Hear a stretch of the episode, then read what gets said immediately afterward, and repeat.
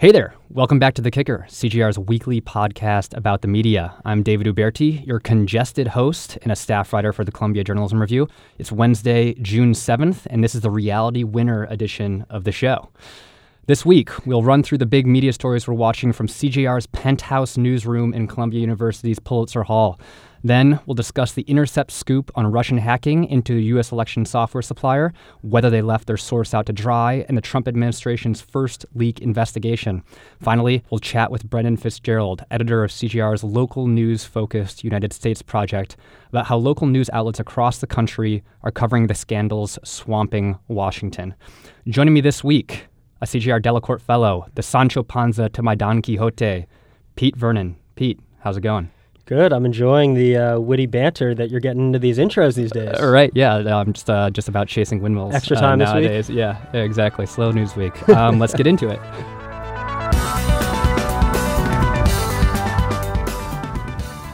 Pete, you author CJR's morning newsletter. You're addicted to content unlike anyone else I know. What are so some, much content? what are some of the big media stories you're kicking around this week?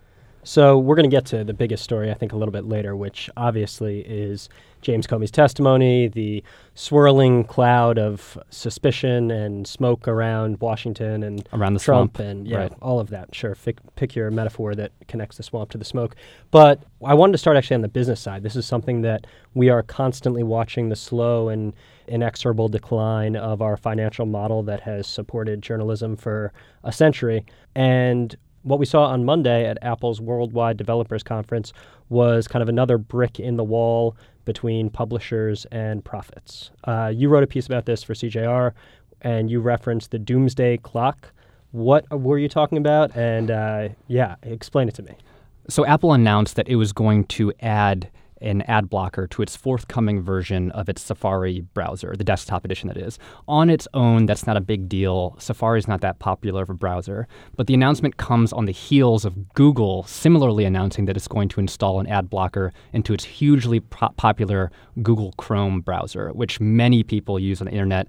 And that has the potential for huge ramifications for advertisement supported media, which is, which is the vast majority of, of legacy publications and many digital outlets as well that coupled with the fact that Facebook is increasingly letting out a stream of directives of how publishers can best formulate their content and their editorial strategy for their elusive algorithm, it just signals to me that these tech giants are really showing their willingness now. They have been for a while, but increasingly so. They're showing their willingness to shape an advertising market they overwhelmingly control already. And it's essentially just bad news bears for publishers. Right. Better for consumers, I assume, right? Like I don't have to watch some stupid 30 second pre-roll video before right. I read I mean, that's, 500 word article. This is the sad irony of all this. And publishers have essentially been asking for these browser side or tech side solutions for a long time. If you go to any newspaper website, magazine website, you will more likely than not be inundated with autoplay ads, those things that annoy you for 15 seconds before you could actually get to your video story.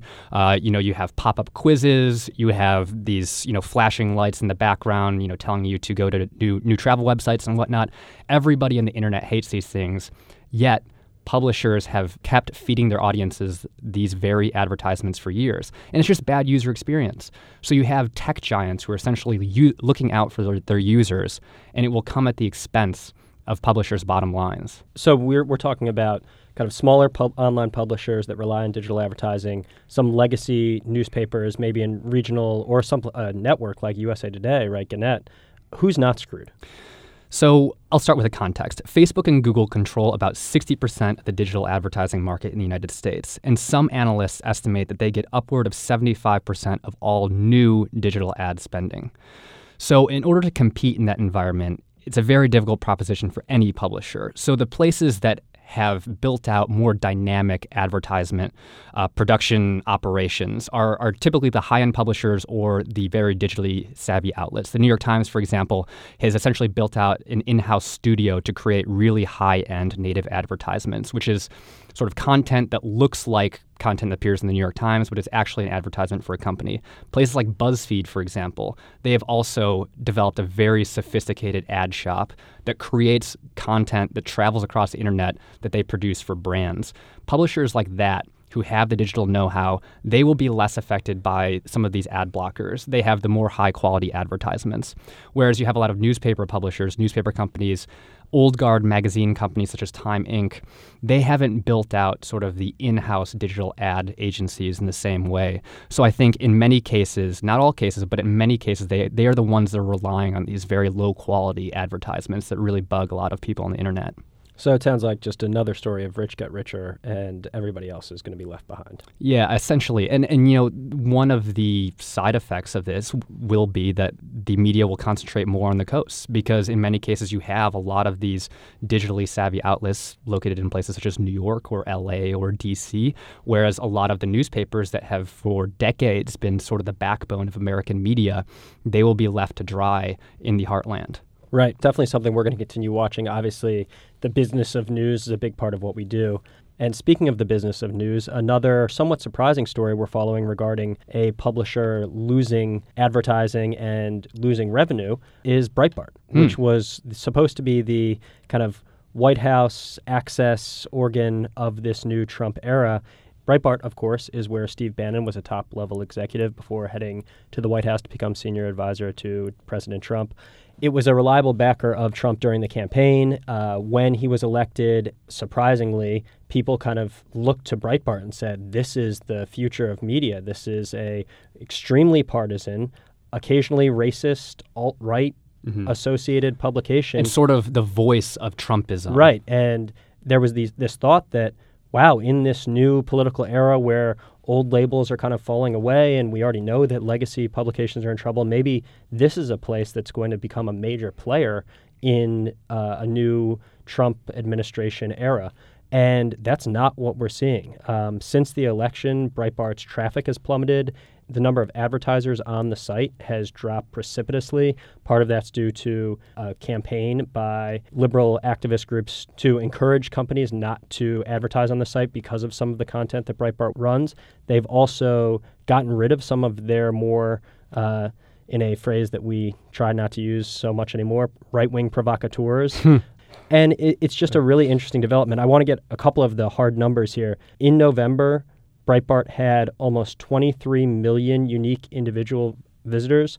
Um, that was down to under 11 million last month. That's a 53% drop off. And while other news sites have seen drop offs of about a quarter in terms of their visitors, places like the Washington Post and New York Times, that same period, we've seen people not going to websites quite as much because the election is over. Breitbart's fallen off twice as much as other places. And the interesting thing, in addition to all of this, and, and this is all according to a Digiday report sort of on the post election Trump slump, is that it's not relegated to Breitbart. Many right wing or right leaning sites, such as the Daily Caller, for example, have also experienced traffic drops in wake of the election. So it's, it's something that is pervasive across the right wing media, which suggests uh, something that we've seen on, on cable ratings at least. I was going to say it's not just the web, it's TV too. Right, that a, that a lot of these pro Trump media organs have are slowly but surely finding out that it's more difficult to sell, you know, It's tougher to be affirmative, right? Like Right. when you're not just constantly attacking the president who's in power, it's a little bit tougher to sell outrage to your audience. And I would say that's what places like Breitbart and Fox News Right. succeeded on during the Obama years was selling outrage. Right. And what's more, it's more difficult to package outrage as if it's some type, type of journalism, which Fox News in particular has been very adept at over the last decade or Right, picking up some small story and turning it into a larger conspiracy or a larger issue. Uh, I think of the birther issue or the new Black Panther Party, those sort of things that became hobby horses for Fox Sure. News. Or Santa Claus being white. you can you can pick your meme. Wow, nice transition into our next topic, which is television, the broadcast television, where Megyn Kelly, uh, she of Santa Claus's White Kids, Right. um, is at NBC. But we're actually watching a story at one of the other broadcast networks, CBS, where Scott Pelley, the anchor of CBS Evening News since 2011, will be out of a job, uh, or at least out of the anchor chair next Friday, June 16th. Pelley has been forced out of the evening news program, where he's long been uh, in third place among the network broadcasts, but that was true before he got there. And it's just interesting. We'll talk about him a little bit, but it's interesting that this really doesn't feel like a big story. Right. I, I recall this news breaking last week, and it seemed to just die with a whimper. I mean, I'm I'm millennial scum, and I don't watch the evening newscast typically. Uh, and most of the people I know are similarly millennial scum who don't watch the evening newscast. Uh, but it seems almost as if this is just seemingly irrelevant to the broader media ecosystem, which belies their ratings. It's, a lot of people still watch these things, but they don't seem to be in the daily news conversation to the extent that even old guard publishers such as the New York Times are. Right. I mean, it, it is interesting. There's Scott Pelley in third place among broadcast evening news gets twice as many viewers on any given night as the top rated cable news show. Right. Um, so about 7 million people. Right. He's doubling up on what O'Reilly used to get or what Maddow is getting now, and yet it still doesn't feel quite as relevant. I'm sure if your parents or my parents, if they met up somewhere and talked to each other, it would concern them a little bit because they are, uh, you know, part of that aging, irrelevant demographic. Hi, Mom. Oh, oh man. Uh, that, uh, Mama Vernon will not be happy with that. No, one. she's not going to be happy. She's been carefully tracking our mentions of right. parents watching evening news. Right. Um, but no, in, in, the media ecosystem in which we live, uh, that's you know largely digital, um, social media based. It's just not a relevant story, um, even though it's obviously a, a, huge shift. And with Pelley leaving, he will be replaced temporarily, at least, by Anthony Mason. CBS will have a search for a more permanent anchor, and it'll be interesting to see. You know, I don't think that we're suddenly going to see a reversal of any of the major networks' uh, downward trending numbers in uh, audience. Right. Yeah, and it also remains to be seen whether they make the necessary investments in digital in order to really bolster their news operations and bring them into the 21st century. CNN has done some really interesting stuff on the digital side. They spent a boatload of money in taking a lot of their TV revenue and throwing it into making a digital business. It's unclear exactly what the network news stations are doing insofar as building out a natively digital team to help them stay relevant. Right, and it'll be something that they should be doing. I think we would both agree. It'll be interesting to see if they can take their broad audiences from television and turn themselves into places that break news on the web and are really involved in the media ecosystem in the way that places like CNN and BuzzFeed currently are.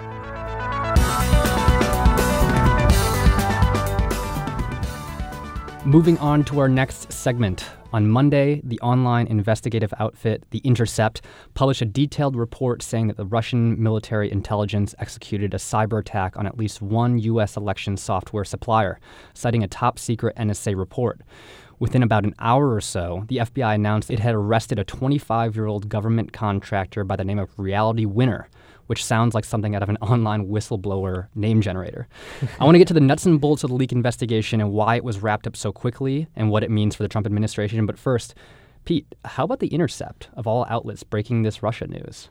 I mean, on one level, it's not surprising, right? The Intercept was created in 2014 with Glenn Greenwald kind of as its uh, star editor and founder, he of the Edward Snowden leaks. And it was created essentially to be a place where people could leak secret documents with writers, reporters, editors there who understood the process of getting those documents and protecting sources and, and everything. And particularly leaks from the intelligence and national security right. communities. Right. And so on that level, it's not surprising that someone would turn to the Intercept, right? They landed with a splash with Snowden and have continued to publish a series of important national security stories.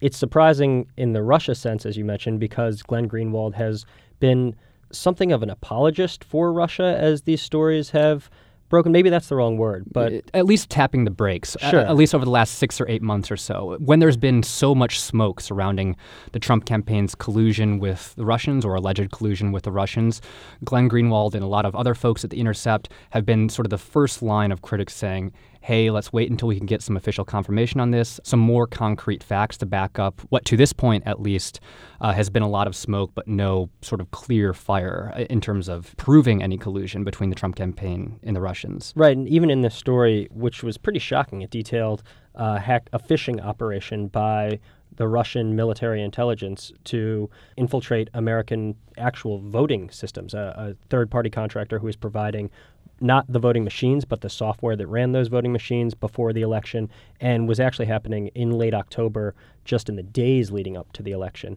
That's a pretty shocking report. Even within the Intercept story, though, they caution this is only one piece of intelligence. the NSA has many different competing analyses, and no major conclusion should be drawn from this document because a single analysis is not definitive. So they're they're providing some caution, as as their reporters and editors have been throughout this whole Russia fest. Um, Right. But what happened kind of in the hour after this story broke really overtook the actual facts of this report. It was a pretty incredible chain of events following the publication. Obviously, media Twitter was a buzz once this report was dropped, but soon after, the FBI actually announced that it had, it had arrested a young woman by the name of Reality Winner, who was the suspected leaker of these documents. And the FBI also released a number of its own documents, sort of laying out its application for search and arrest warrants. And it suggests that the way in which they found this contractor was that the Intercept essentially received these documents in the mail. They contacted a separate contractor in order to verify them. And then that second tr- contractor took a picture of these documents, shared them with the National Security Agency, and then the National Security Agency was able to determine that those documents were actually printed within the agency. And from there, they inferred that just a few people had printed these documents, and they narrowed the pool to eventually come down to this young woman, Reality Winner, who, by the way, emailed the Intercept on her work computer. Still, despite that all, it suggests that the Intercept may have committed some very serious failures in terms of protecting their sources. Yeah, I mean, it seems like both sides made some errors here, right? Reality Winner, a 25 year old Air Force veteran who had just started working for this contractor. She wasn't working directly for the NSA, but for a contractor. And she made a few mistakes. One, she had previously emailed the Intercept in an unrelated manner, it turns out. It sounds like she had emailed about a podcast subscription Oh um, before she had even seen this document. So that was one kind of error on her part. She then printed from within the uh, like office where she worked, and I think uh, like reading some people who are way more experienced in this than we are, they were saying what she should have done was either copied it down by hand, she should have taken screenshots with her computer or on her phone instead of printing something out, which can be easily tracked. All of those things are a problem. She sent it with a postmark from the town that she lives in, in Augusta, Georgia. Um, those are all errors on her part. And it's important for journalists to remember that not every leaker is going to be as careful and as secure as Edward Snowden was. Right. Um, those are errors on her side. The issues from the Intercept side, the FBI makes the claim that they identified all of this because of a crease in the paper that you mentioned. That may be true, it might not. The Intercept's statement about all of this was very clear to say take all of this with the understanding that the government is making their case and they're going to present a story that is favorable to them. And the intelligence community has a well known beef with the Intercept. right, going back to Snowden. Sure. Um, but the Intercept got this report anonymously. They didn't know who it came from. They did not know it was allegedly Reality Winner. But in reading some of the coverage of this, it does seem like they made some mistakes, that they presented an actual copy of the document to a contractor when they went to confirm the authenticity. That's a mistake Right. instead of retyping it on their own or just Right. describing its contents. Right, and, and the reason why that's important is that many new printers nowadays, and this is according to you know uh, many smart national security folks who have analyzed sort of the chain of events, many new printers actually imprint barely visible dots within pages that they print. So it allows places such as the NSA, in particular the NSA, to essentially deduce where and when these uh, certain documents were printed. It's very similar to a situation a couple of years back when I think it was Vice News essentially revealed where John McAfee, the antivirus guy, turned semi fugitive. They published a photo of him that was taken on an iPhone, and it actually included metadata that revealed his location. So it all, all is to say that when you are trying to confirm information with official sources, you may not want to show them or provide the actual document that working off of. Take some steps to, you know, provide some distance between the primary document and the information that you're trying to actually confirm. Right. I think we all kind of, in the general public, national security experts, learned some things about information security, uh, how to work with sources. OPSEC. Yeah, your favorite word, I OPSEC. heard we that all word a lot We on Twitter. instantly all became experts on OPSEC. But there's a there's a bigger story here, right? Which is that this is the first leak prosecution under the Trump administration. Right. Trump has come out again and again saying the real story here is leakers. Well, now allegedly they have arrested one.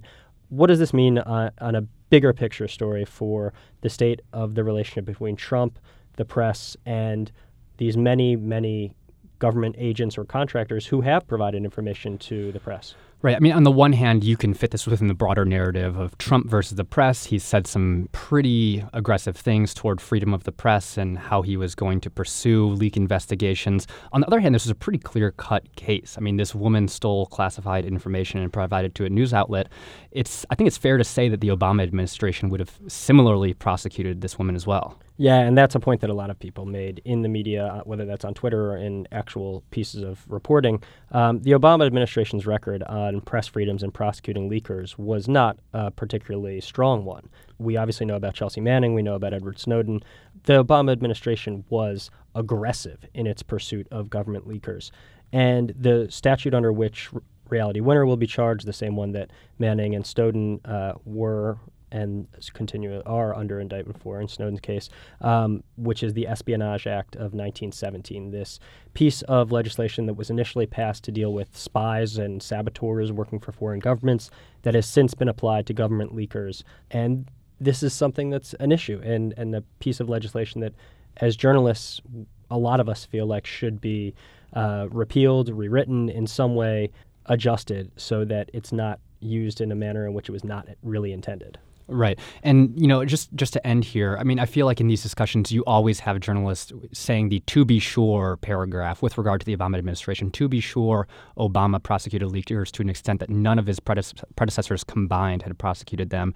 And the reason why that's an important statement is because it essentially gave Trump political cover to pursue these investigations with the same level of aggression, if not more aggression. And so, you know, on the one hand, we can be clamoring for press freedom and how we should be protecting our sources and uh, how we should allow whistleblowers to, you know, basically point out wrongdoing. But on the other hand, Trump has an amazing amount of political cover, and he is really sort of up the rhetoric with regard to leakers and information coming out of his White House. So, I mean, I'm, I'm sure the heat has been turned up for a lot of these folks who have been thinking about giving information to journalists.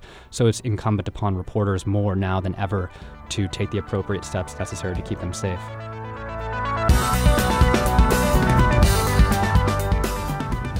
All of the controversies swirling around President Trump seem to have come to a head in the past day or so, but we wanted to turn outside the Beltway and look at how local media have covered the nascent administration and its policies.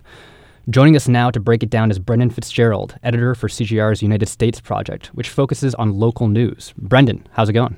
Hey, Dave, it's going really well. How are you? I'm doing well. I imagine that you're calling from a diner, somewhere that's more in touch with quote unquote real America.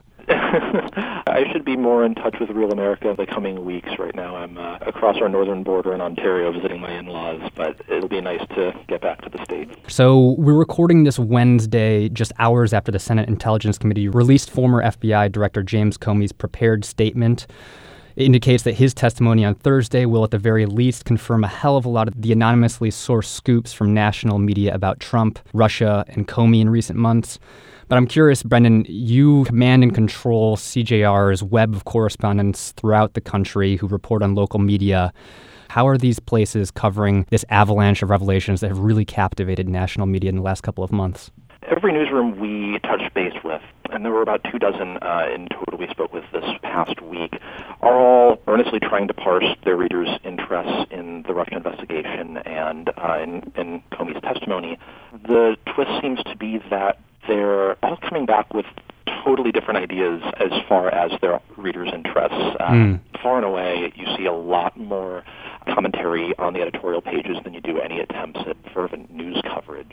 You see a bit more uh, editorial coverage as you move into your your bigger local papers, mm. uh, places that really dominate the media markets in their states. So the Cleveland Plain Dealer comes to mind. So does the Denver Post.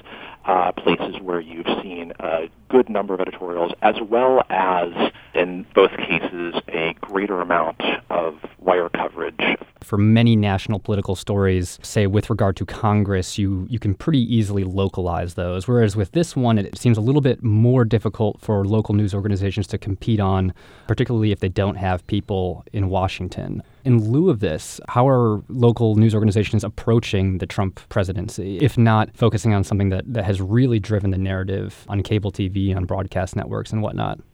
some of the smaller newsrooms where you're still seeing somewhat steady editorial board outcry, they're, they're still trying to localize, but they're focused more on 2018. I mean, they're looking ahead to midterm elections. So when you do see efforts to localize, it's really um, mostly newsrooms uh, and editorial boards reaching out and asking for these officials to kind of respond to the administration's rhetoric. Right. A lot of the more impassioned editorials that our team turned up are coming from newspapers that see it as kind of a, a strong opportunity for a civics refresher, um, an opportunity to remind people um, some of the procedural functions of government at this point in time, and if not to parse them from the perspectives of a Beltway insider, than instead to play uh, a high school civics teacher role and raise some valuable questions about the functionality of those institutions. Right. I had an interesting conversation the other day with a guy named Chris Arnade, who's one of these folks who goes out and talks to a lot of Trump voters, people in the white working class. He writes occasional stories for The Guardian. He's also a photographer and has a great Twitter presence. But his basic critique of a lot of political media now is that it's sort of an inside baseball game and that the narrative that emanates from Washington it's so complex that it's the equivalent of having someone who doesn't know football at all going to a Super Bowl watch party. Uh, and sort of being thrown into this situation where, like, I mean, to your point, that civics lessons are really necessary for people who aren't politics junkies. The upshot is that, you know, folks who aren't in the Beltway or in New York or in LA or whatnot, they care more about pocketbook issues, for example, uh, how the budget will affect their local communities. One of the questions we put to these editors was could you qualify or quantify the response your newsroom got to uh, any coverage of Comey and Russia so far, or any lack of coverage? And more than one editor responded that they've had far and away more letters concerning the local impacts of the American Health Care Act mm. than they have um, about Comey and Russia.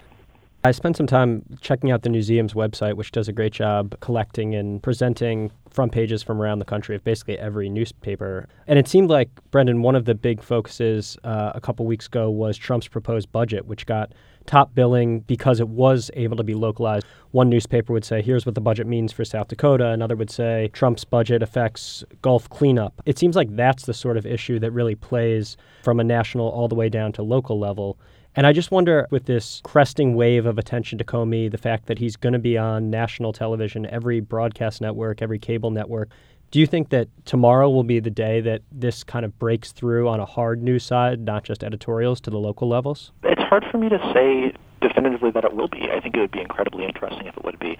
I think it's far more likely that, that you still see a, a volume from the editorial pages that you're still not seeing um, as far as news coverage go. Yeah, one of the interesting things you see if you go into surveys about media consumption habits is that people in the in the United States, in a lot of cases, get their political information from local news organizations rather than national news organizations such as CNN or the New York Times. So in many cases, you have, say, the 10 o'clock news or your local newspaper being what people in many parts of the country turn to first in order to learn not only what's going on in their communities but also what's going on nationally speaking. So this this local versus national dichotomy, you know, plays a big role in how the public, very broadly speaking, understands our political situation. So Brendan, I'm curious, even though a lot of these publications aren't covering, say, Trump and Russia to the extent that national publications are, when they editorialize on, on these topics, is the tone that they take similar to the very aggressive hardline stance that you see in many national news organizations? By and large, uh, yes,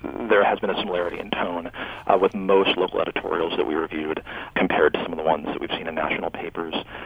There is uh, one that we reference in the piece um, that you know uh, where an editorial board attempts to make the case for an independent counsel um, to lead the Russia inquiry, and that's you know it's certainly been uh, a a presence in a number of national editorials as well. But there have been some kind of more tempered responses, whether that's the function of an editorial board trying to glean the political leanings of their most devoted readers mm. or trying to appeal to a new group. And you know, there was one that we encountered where the message at this point is let's just trust the process and see what happens. Less pointed, um, but perhaps a way of trying to appeal to a, a readership to stay tuned and maybe an opportunity for that same local paper to build on its own coverage Well, this is certainly a dichotomy that we will be watching eagerly. And just for all those listening, US Project keeps track of all this stuff on a daily basis at cjr.org. Brendan Fitzgerald, thanks so much for joining us. Yeah, Dave, Pete, good to talk to you. That was our show. Thank you so much for kicking it with us. Please subscribe to The Kicker on iTunes, on SoundCloud, on Overcast, wherever you kids get your shows nowadays. Please share it on Twitter, share it with your friends, share it with your mom. You guys are really what keep this program afloat, and we greatly appreciate your help. I love talking to you each and every week, and I'm looking forward to you next week. Cheers.